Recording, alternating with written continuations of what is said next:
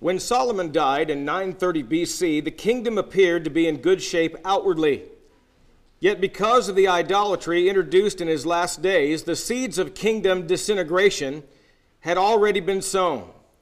Even so, the speed with which the glorious kingdom shattered and the devastating spiritual, political, and economic consequences of that event are somewhat shocking and certainly sad. Rehoboam, the son of Solomon, was 41 at the time that his father dies. His succession to the throne does not seem to have been questioned in Judah, but the northern tribes, however, insisted on their right to ratify the coronation of the new king, and all Israel, meaning the northern tribes, assembled at Shechem, the most important city in Ephraim. They had concrete plans of rebellion. They did not have concrete plans of rebellion at this time, but they're going to come before the king and they're going to cast out various demands and see exactly what Rehoboam was going to say. Now, I'm jumping ahead in our narrative just a little bit. But you remember that Rehoboam tells them to go away for three days, and he's going to think about it in order to come and respond as he wants to or as he chooses to do so. The question that's before us, and this is really briefly now, concerning the reign of King Solomon. What is it that makes the wisest man in the world turn his heart away from following God? Now, think about it like this, too. Do you remember when we studied the life of David? All of those chapters, many chapters in the Bible. In fact, I'm told that over 60 chapters in the Bible are devoted to the life of King David. So we learned a whole lot about King David in a year in, in a lifespan of only 70 years. One thing about King David was King David must have been tempted every day of his life because of the violence in the land. You remember, as a young man, he stood against and fought against the Philistine giant. David lived in a time of war. David also lived in a time when he knew that he was going to be God's anointed and he would replace King Saul on the throne. He knew that King Saul wanted him dead, and he fled from King Saul because he knew in his heart it would be wrong to fight against or strike out against the anointed of God, even though God had rejected Saul and his reign.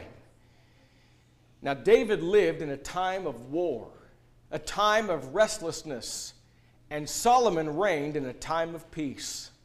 Not only that, Solomon was given the things that he asked for. Solomon asked for wisdom, and God gave him wisdom, supernatural wisdom.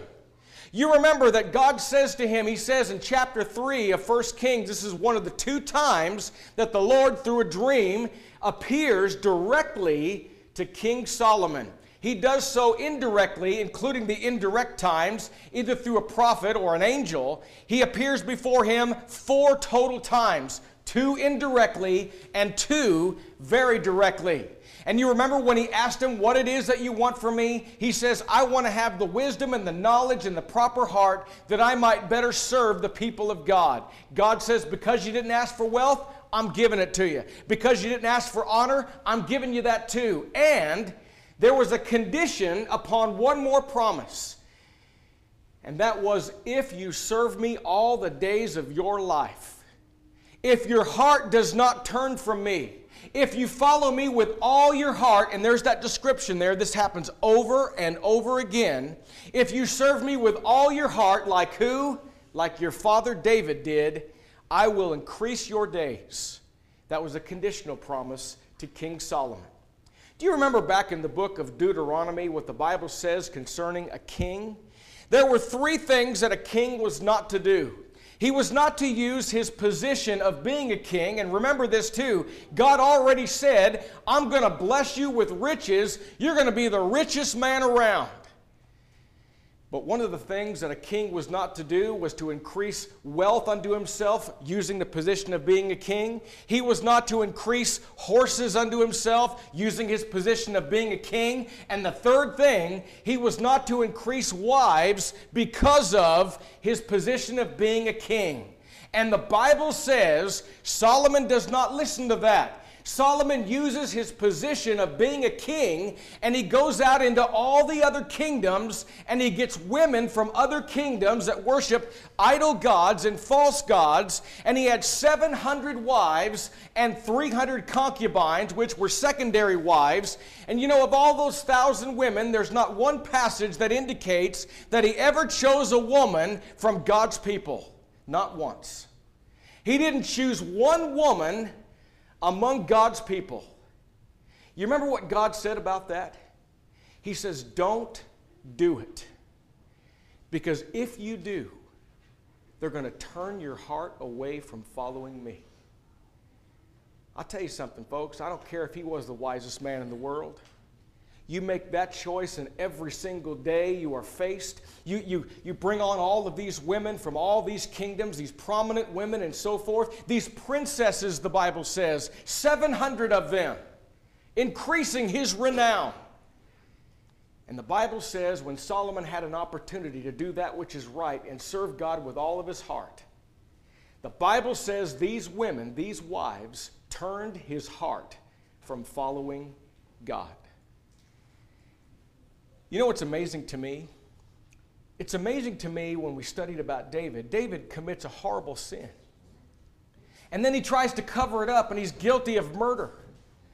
He's guilty of all manner of things. He sins. He sins with a terrible consequence. And after he is dead, the Bible still pictures God speaking of him as one that followed me with all his heart. That tells me that a person can make a mistake and still follow God with all of his heart. That was different than Solomon.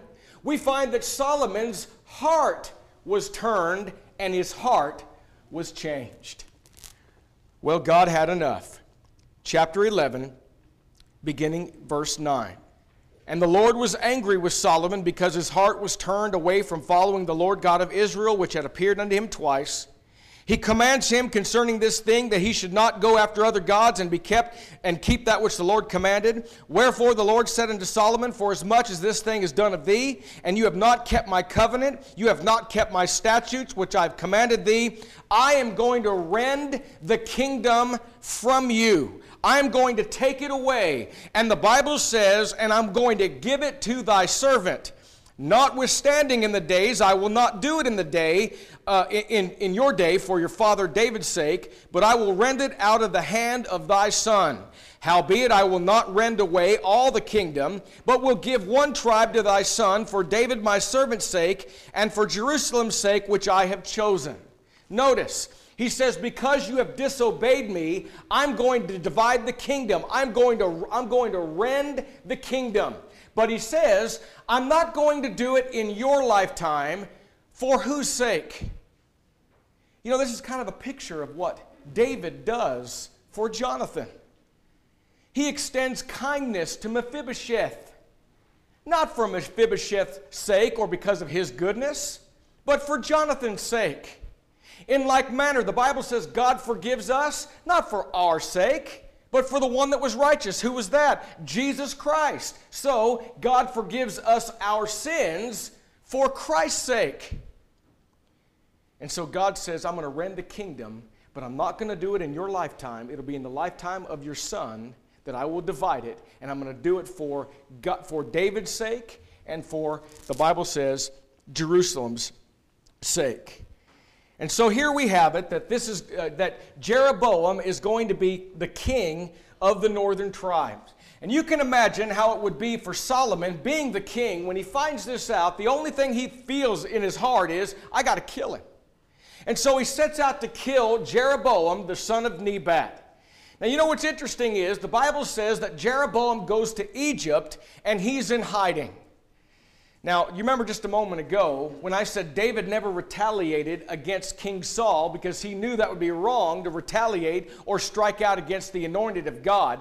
I don't know if at this particular time Jeroboam's heart was still good and respected God. I don't know. I don't know at this time if he flees into Egypt not to stand against Solomon because he knew that Solomon was God's anointed or whether he was just afraid. I don't know. But the Bible says he goes to Egypt and he stays in Egypt until Solomon dies. You remember when I mentioned a moment ago in our introduction? When I said the third thing that God promised Solomon was a conditional promise. There was a conditional promise to Solomon. And that was, I'm going to lengthen your days if you never depart from me, if you serve me with all of your heart. You know, when David died at the age of 70, you know, back in Bible times, that's not a very long life. You know, three score and ten today is what the Bible teaches and so forth. And, and some get more by reason of strength, and some get less, but on the average and so forth. But you're talking about in Bible days when there were those individuals that lived for quite some time further than 70 years. And the Bible pictures David at 70 as a decrepit old man. So when God says that I'm going to increase your days, Solomon, son of David, when I'm going to increase your days, you would imagine, I don't know, 80, 90, 100? Solomon died at the age of 60. When God gives a promise, that's conditional upon his condition and conditional upon his precept. If you do not keep the condition, you will not get the promise. If there's ever a picture in the Bible of how that works for you and I today, that's a great example. If you want the promises of God that are conditional promises, if we want a home in heaven, that's a condition on what? Serving God all the days of our life. If we don't, we don't get the promise. King Solomon, the wisest man in the world, learned that firsthand. And so Solomon now is dead. In verse 43 of, the, of that chapter, actually, let's read 42 and 43. This sums up his reign. And the time that Solomon reigned in Jerusalem over all Israel, this is Judah and Israel before the divided kingdom, all Israel were come to Sheik, uh, uh, all Israel was 40 years. And Solomon slept with his fathers and was buried in the city of David his father, and Rehoboam his son reigned in his stead. Now, Rehoboam goes to Shechem, for all Israel were come to Shechem to make him king. And the Bible says that the people come before Rehoboam, and Jeroboam is summoned in Egypt. Solomon now is dead, so Jeroboam is summoned from Egypt to come, and I kind of picture him to be sort of like the spokesman on the matter. And all the people are standing there, and here comes what seems to be a very reasonable request.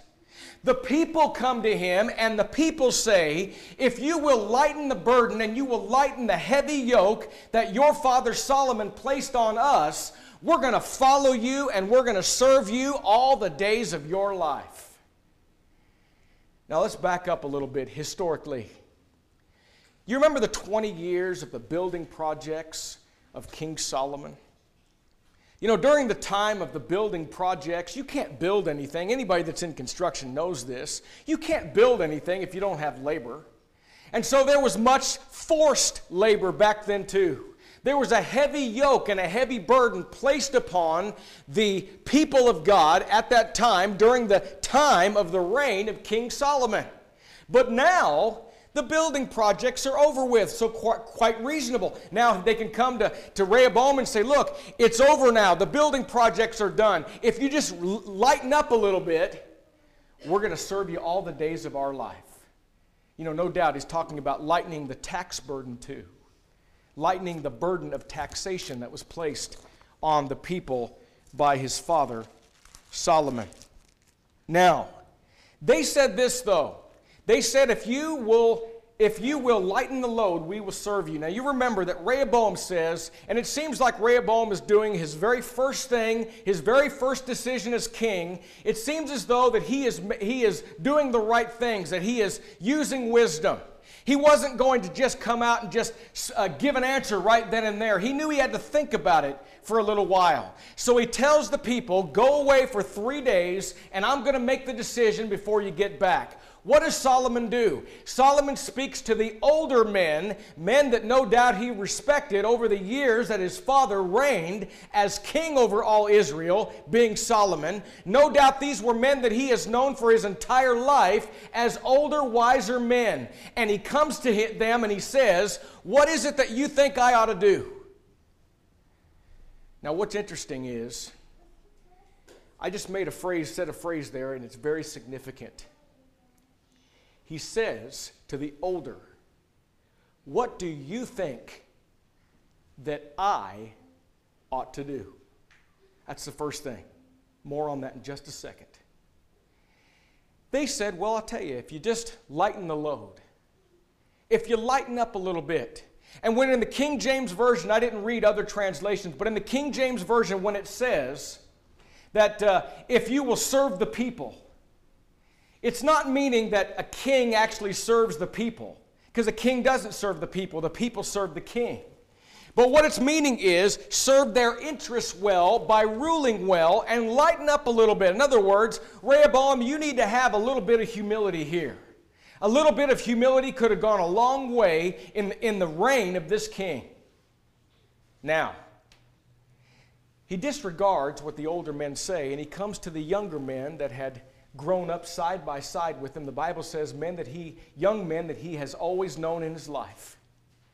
And guess what he says? Different language. What is it that you recommend that we do regarding this matter?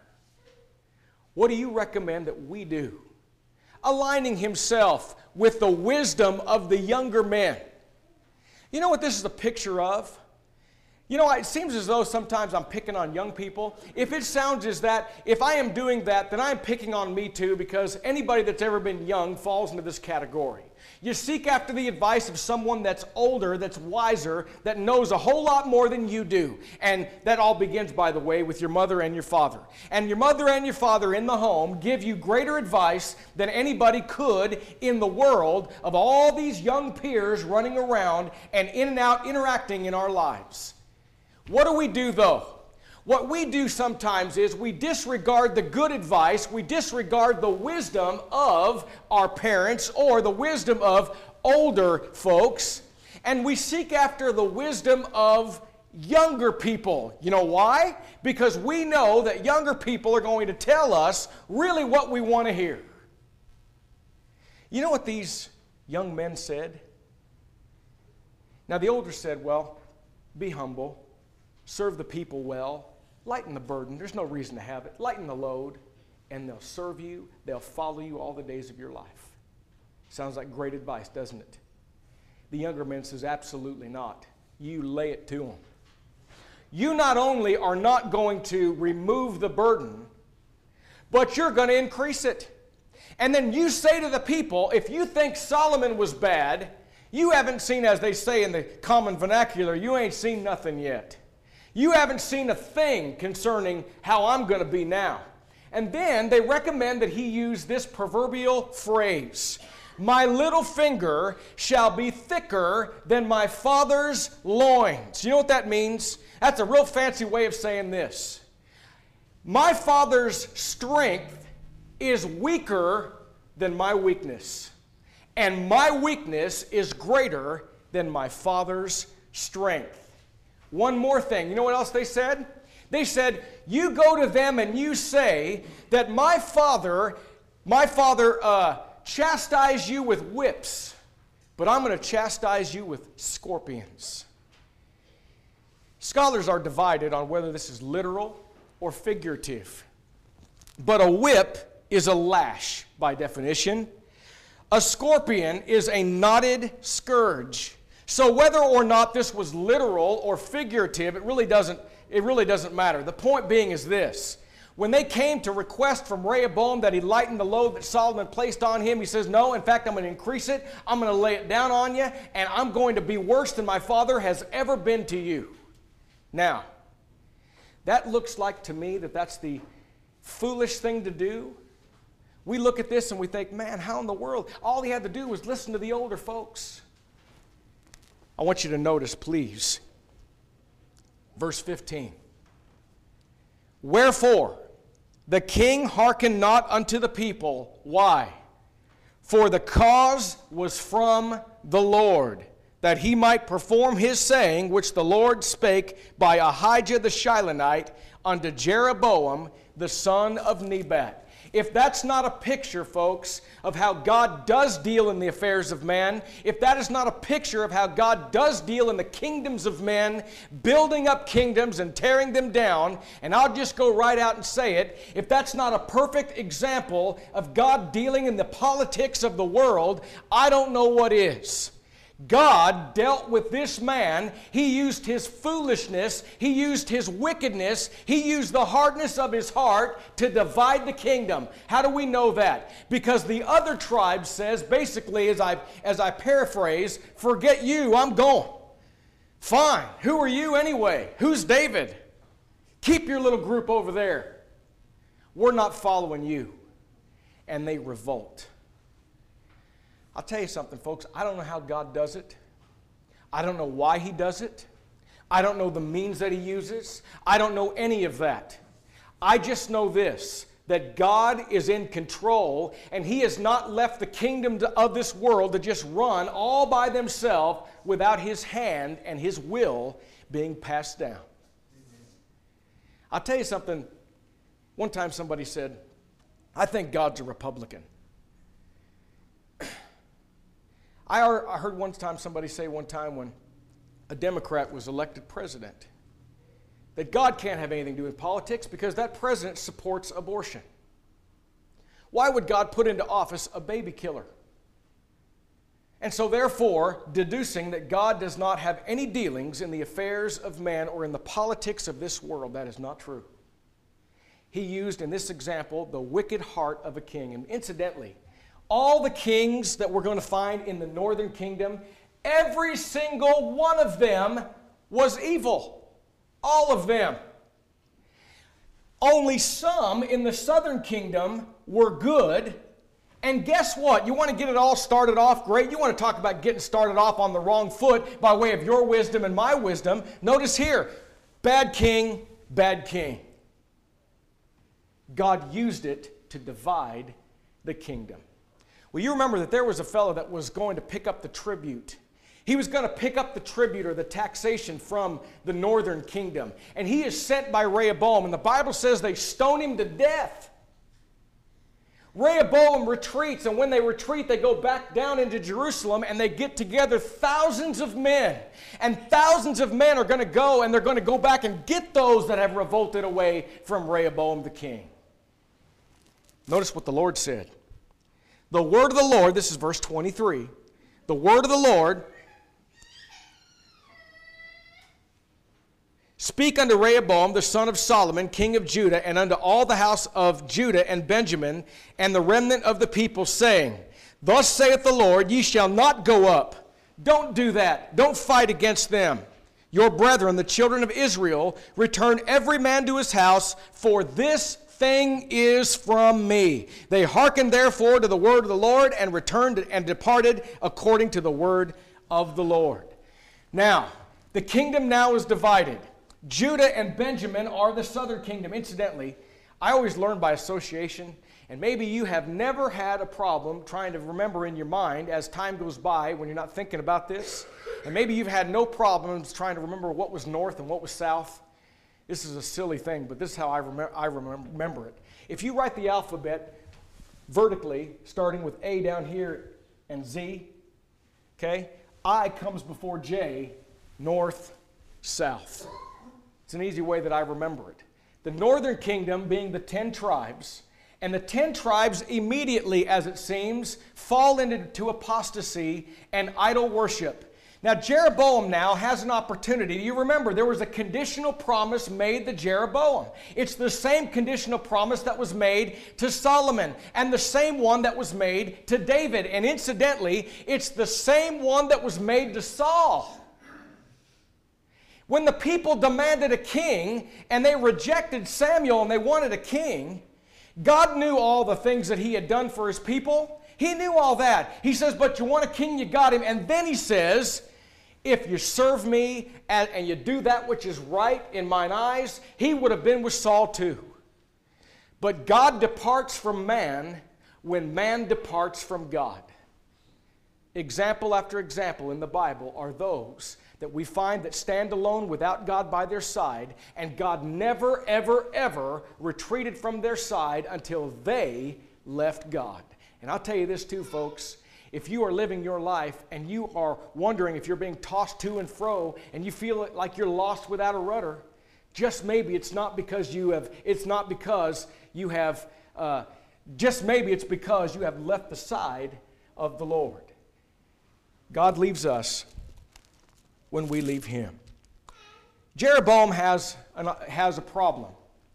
He thinks, now wait a minute, if three times a year the people go back to Jerusalem, if they go back to the temple in Jerusalem three times a year, and they go and they perform the sacrifices and so forth, we've got a problem. He worried about that. He thought that the people would revolt from him and that the people would go and start serving Rehoboam in Judah all over again. So, what does he do? He's thinking, I've got to do something. So, he puts together different altars and so forth and temples, one in, in uh, Bethel and one in Dan. Dan was to the northernest part, and Bethel was not very far away from Judah, toward the southern part, but it was not in Jerusalem.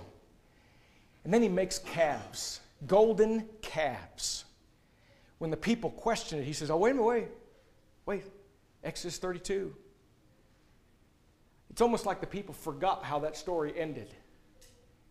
But he says, These were the gods that brought you out of Egypt. These were the gods that brought you out. And we know in Exodus 32 that had a very bad ending. You know, the people come to Aaron they said, people said to Aaron, Where's Moses? We don't even know where he is. We need gods before us. He says, Bring the gold. Remember Aaron's reply to Moses? I don't know. You know how the people are, the naughtiness of their heart, the mischief of their heart. They brought me their gold, threw it in, out came a calf. Don't know what happens, their fault. Remember that? Okay, God was infuriated, and so was Moses. God was mad here too. Idol worship began, and secondly, too, he sells them on the fact that convenience is also a reason to not have to go back to Jerusalem ever again. He doesn't care about them. All he cares about is that they don't leave his reign, and that's it. Well, you know, it's, interestingly, up until this point in time, the tribe of Levi is not mentioned at all. But when this happens, there's going to be some that are not going to go along with what Rehoboam is doing. Notice, if you will, in Second Chronicles chapter 11 and beginning in verse 13.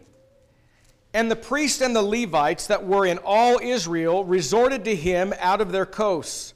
For the Levites left their suburbs and their possession and came to Judah and Jerusalem. For, Jer- for Jeroboam and his sons had cast them off from executing the priest's office unto the Lord. And he ordained him priests for the high places, and for, the, and for devils, and for calves, which he had made. And after them, out of all the tribes of Israel, such as set their hearts to seek the Lord God of Israel, came to Jerusalem to sacrifice unto the Lord God of their fathers. So they strengthened the kingdom of Judah and made Rehoboam the son of Solomon strong three years, and for three years they walked in the way of David and Solomon, also having a proper priesthood from the tribe of Levi. Levi now is separated from uh, the northern tribes, and because of that, because of that, for three years, they served God in an acceptable fashion. Well, you remember that Jeroboam is now burning incense on the altars. Jeroboam is going out and he's seeking out any vagabond that would. Get anybody. Doesn't, matter who you are. If you want to be a priest of the high place, you got it. I will appoint you to be that man. Of all the unwise things he possibly could have done. And I'll go through chapter 13 now very, very quickly. Um, most of you, if not all, have heard my sermon on the man of God, uh, nameless prophet. I'll just briefly touch on a couple high points as we breeze through chapter 13. There was a prophet from Judah. And uh, sometimes it's confusing to remember who is who when I talk about the man of God being from Judah and I talk about the old prophet uh, from, the, uh, from Bethel. So I'll just talk about the prophet from Bethel and I'm going to talk about the prophet from uh, Judah. The prophet from Judah is sent by God. He is the man of God and he has no name described in chapter 13. he is to go and prophesy against the altar, and that dead man's bones were going to be burned on the altar. It was a prediction that a man, when a man named Josiah, a good king, by the way, uh, going forward, I think it's in the uh, 2 Kings chapter 23, I believe. We're going to find that that's exactly what happened in the 18th year of the reign of Josiah, a good king, over the southern kingdom. He predicts a prediction that's going to happen 340 years later. He says, Dead man's bones are going to be burned on thee. This man from Judah, this prophet of God, he speaks to the altar. He doesn't say anything to this man, Jeroboam, the son of Nebat. Says nothing. This man is burning incense on the altar with an outstretched hand, and with that hand, he is all of a sudden listening to what this man from Judah has to say. He's so infuriated, he takes the very same hand and he says, Seize him. And when he does, the Bible says his hand withers, and it's so much so that it was extreme stiffness and he could not bring his arm back into himself. And all of a sudden, we've got the attention of Jeroboam, son of Nebat, don't we? He says this to the man from Judah Entreat now the face of thy God and pray for me that my hand would be restored. He does. He gets his hand restored. Jeroboam says, Come back to my house. The man from Judah says, No. God says, Don't have any more dealings with all, any of you idolaters. Don't have anything further to do with you. Prophesy against the altar and get out. And when I leave, I got to leave in a different way that I came. So he takes off. Back in Bethel, there was a prophet in Bethel, an old prophet. He finds out from his sons about all the things that happened. He gets on a donkey and he goes out and he finds him, he sees him under an oak. He said, Are you the man from Judah? He said, Yes, I am. He says, Oh, this is great. He says, You're supposed to tell me all about it. He says, No. He says, God told me no. God said no. God says, Have no further dealings with any of you and leave a different way than you came.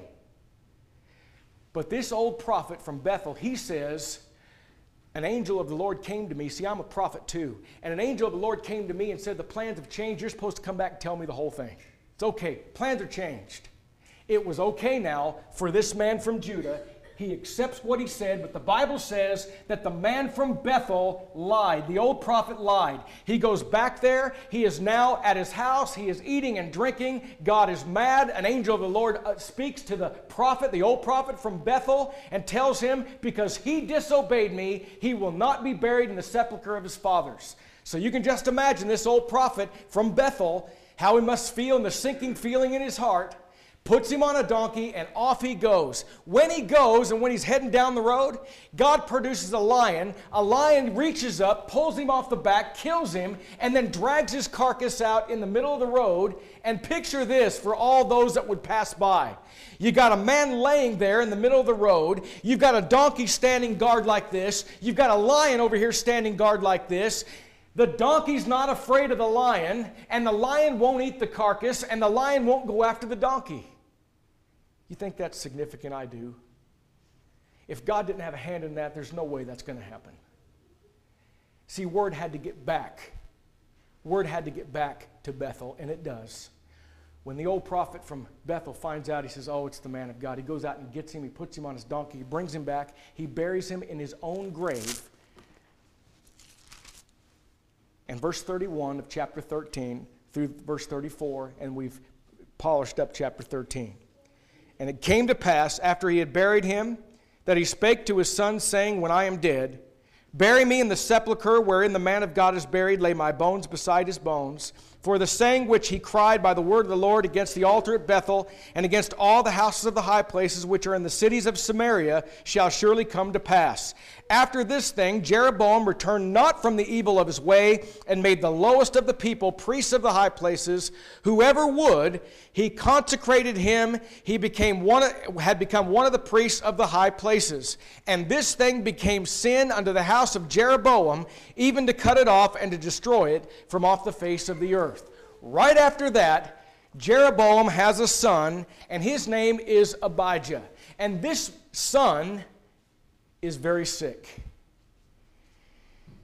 But going back a couple chapters now, you remember Ahijah who had prophesied to Jeroboam and said, You're going to get, when he, when he in, our text we read, when he, he rendered the, the garment 12 pieces, said, Take 10, you're getting 10.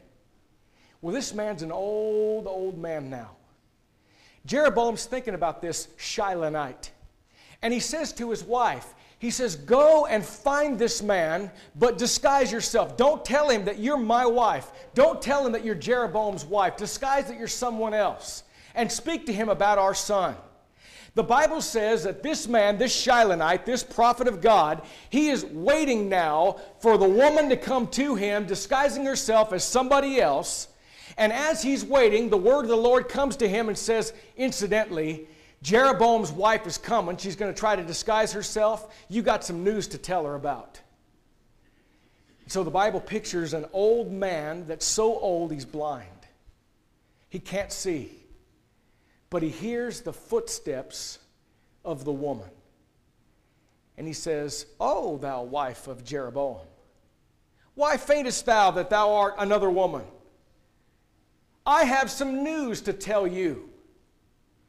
He says, Because Jeroboam has done evil, I am going to bring evil upon the house of Jeroboam. God is not mocked. In verse 11 of chapter 14, him that dieth of Jeroboam in the city shall the dogs eat, and him that dieth in the field shall the fowls of the air eat, for the Lord hath spoken it. But notice verse 12. She went there to find out exactly what was going to happen with the child. Arise there, thou four, get thee to thine own house, and when thy feet enter into the city, thy child shall die. Verse 14 Moreover, the Lord shall raise him up a king over Israel, who shall cut off the house of Jeroboam that day by what? Even now. In other words, the lineage of the kings are going to change. That's found in the next chapter, in chapter 15, beginning in verse 25. And Nadab, the son of Jeroboam, began to reign over Israel in the second year of Asa, king of Judah, and reigned over Israel two years. And he did evil in the sight of the Lord, and walked in the way of his father, and in his sin wherewith he made Israel to sin. And Baasha the son of Ahijah of the, of the house of Issachar conspired against him, and Baasha smote him at Gibbethon, which belonged to the Philistines. For Nadab and all Israel laid siege to Gibbethon. Even in the third year of Asa, king of Judah, did Baasha slay him and reigned in his stead. I'll tell you something, folks. God is not mocked. Whatsoever a man soweth, that shall he also reap. It's as simple as that. We look at these men and we think you want to have a tiger by the tail. You want you've got God on your side. You've got God helping you supernaturally, these kings. All you've got to do is serve him with all of your heart, and they don't. Verse 20. In, oh, let's just go back to one other verse. Verse 17 And Jeroboam's wife arose and departed and came to, to Tirzah. And when she came to the threshold of the door, the child died. Now the child is dead. Verse 20 And the days which Jeroboam reigned were two and twenty years, and he slept with his fathers, and Nadab, his son, reigned in his stead. That's going to take the place of Jeroboam now. Rehoboam, the next verse, the son of Solomon, reigned in Judah. Rehoboam was 40 and one years old when he began to reign, and he reigned 17 years in Jerusalem, the city which with the Lord chose out of the tribes of Israel. In conclusion, the scripture says some other things now about Judah. We've been talking about all Israel, and we're talking about Jeroboam making the people of Israel to sin. What about in Judah? We've already noticed now when the tribe of Levi goes back and is now aligned with Judah. They have a proper priesthood and they serve God the way David did and Solomon did when those regimes, as it were, were scriptural in God's eyes and were right in God's eyes. What else happened? All of a sudden, though, in time, things have changed. Verse 22 And Judah did evil in the sight of the Lord, and they provoked him to jealousy with their sins which they had committed above all of their hearts, above all that their fathers had done. They committed acts that were above all that their fathers had done. Two verses down. There were sodomites among them. Some translations render this male prostitutes. Look at the sin that was in the land. They did according to the abomination of the nations which the Lord cast out before the children of Israel. The Bible says that it came to pass in the fifth year of King Rehoboam that Shishak, king of Egypt, came up against Jerusalem. And notice what happened. God used an enemy against what was his faithful people. He took away the treasures of the house of the Lord and the treasures of the king's house. He took away all, and he took away all the shields of gold which Solomon had made. You know, we didn't make a very big point about the shields of gold. But when Solomon had $20 million worth of gold in that year, and incidentally, I didn't mean 20 million by today's standards, I meant 20 million back then. What I'm saying is 20 million today, if you're a football fan, you, have been looking at this free agent market and so on, and players got signed. There's a player that got signed yesterday for $100 million, 41 million guaranteed, 32 million paid over the first uh, 18 months of that contract. That is just insane. So when we say 20, oh, this is 20 million. But think of 20 million back then. I appreciate Daryl got a calculator out and tried to figure out what it would be today. I think he said it was 5 billion. That's how much gold that he brought unto himself. This was a wealthy man. That was in one year. He made these golden shields. When the enemies, when God allowed an enemy to come in and, and, and uh, bring back ruin to them, they were destroyed. You know what else they had? Then they had these bronze ones that were kind of chucked in the chamber there. When God brings you down, folks, He brings you down. All man had to do was follow Him. Finally, in conclusion, two more verses and I'm through 29 and 30. Now, the rest of the acts of Rehoboam and all that he did are they not written in the book of the Chronicles of the Kings of Judah? And there was war between Rehoboam and Jeroboam all of their days. And Rehoboam slept with his fathers and was buried, and his father in the, uh, with his father in the city of David. And his mother's name was Naamah the Ammonitess, and Abijam his son reigned in his stead. So that's what's next. Abijam is going to reign in the stead of his father that had died. And on the other hand, we're going to find that, Jeroboam, uh, that Jeroboam's son Nadab will be the king, the next king in line on the northern kingdom. We thank you for listening to our podcast put on by the Church of Christ at 2215 Planz Road in Bakersfield. If you would like any additional information, or you would like to receive a free Bible correspondence course by mail, please email us at info at churchofchristbakersfield.com. Our service times are Sundays at 10:30 a.m. and 5 p.m. and Wednesdays at 7:30 p.m. Please make plans to join us. We would love for you to be our honored guest.